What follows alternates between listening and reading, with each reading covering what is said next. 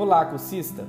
Eu sou o professor Bruno, formador da EAP, e o podcast de hoje é sobre leitura multimodal.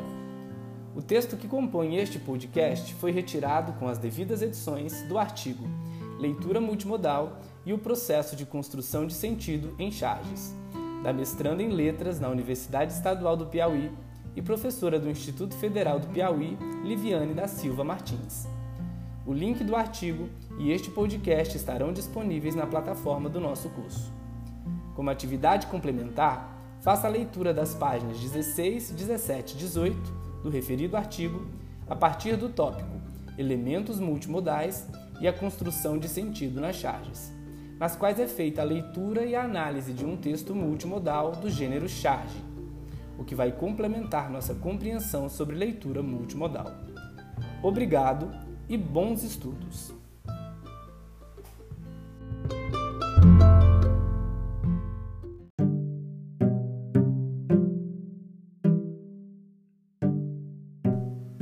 Diariamente, convivemos e usamos tecnologias distintas que nos possibilitam a realização de atividades variadas, como a da comunicação.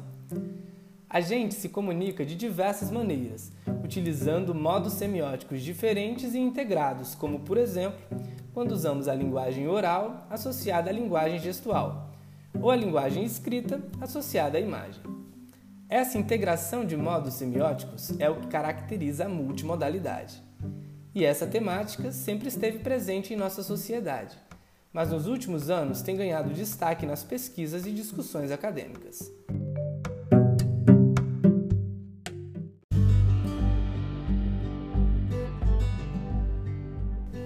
Dentre os modos semióticos em estudo, um novo olhar tem sido lançado para o papel da imagem, que hoje já é vista por alguns estudiosos como um texto repleto de significação. Grass e Van Leeuwen ao lançar a gramática de design visual em 2006, estimularam mais estudos, debates e pesquisas na área de leitura de imagens e na multimodalidade.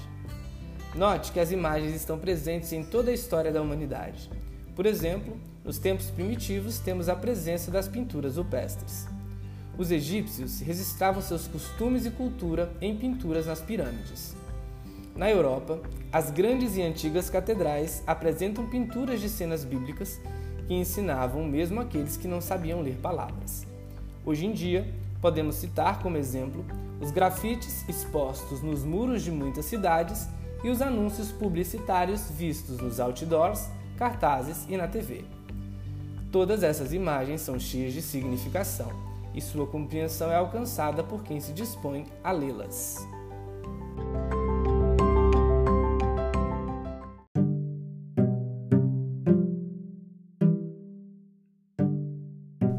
Kress e Van Leeuwen afirmam que todo texto é multimodal e que imagem também é texto. Outros autores, como Dewitt e Dionísio, também concordam que todo texto é multimodal e que mesmo o texto verbal, aquele que apresenta somente a linguagem verbal, pode apresentar recursos visuais que o caracterizem como multimodal, como o uso de gráficos, tabelas, palavras ou trechos em negrito ou itálico, ou o próprio layout do texto.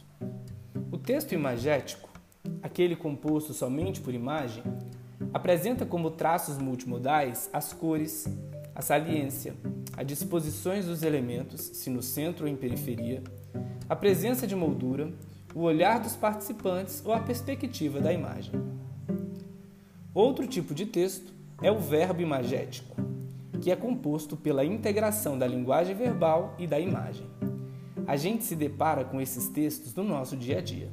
São os cartazes de publicidade, os folhetos de supermercado, as tirinhas, os memes, as charges e caricaturas, dentre tantos outros. A leitura desses textos é uma atividade dinâmica que pode levar o leitor a considerar, analisar, mesmo que intuitivamente, e interagir com os modos representados. O reconhecimento da multimodalidade textual conduz a uma nova forma de ler o texto, que leva em conta todos os modos que o compõem.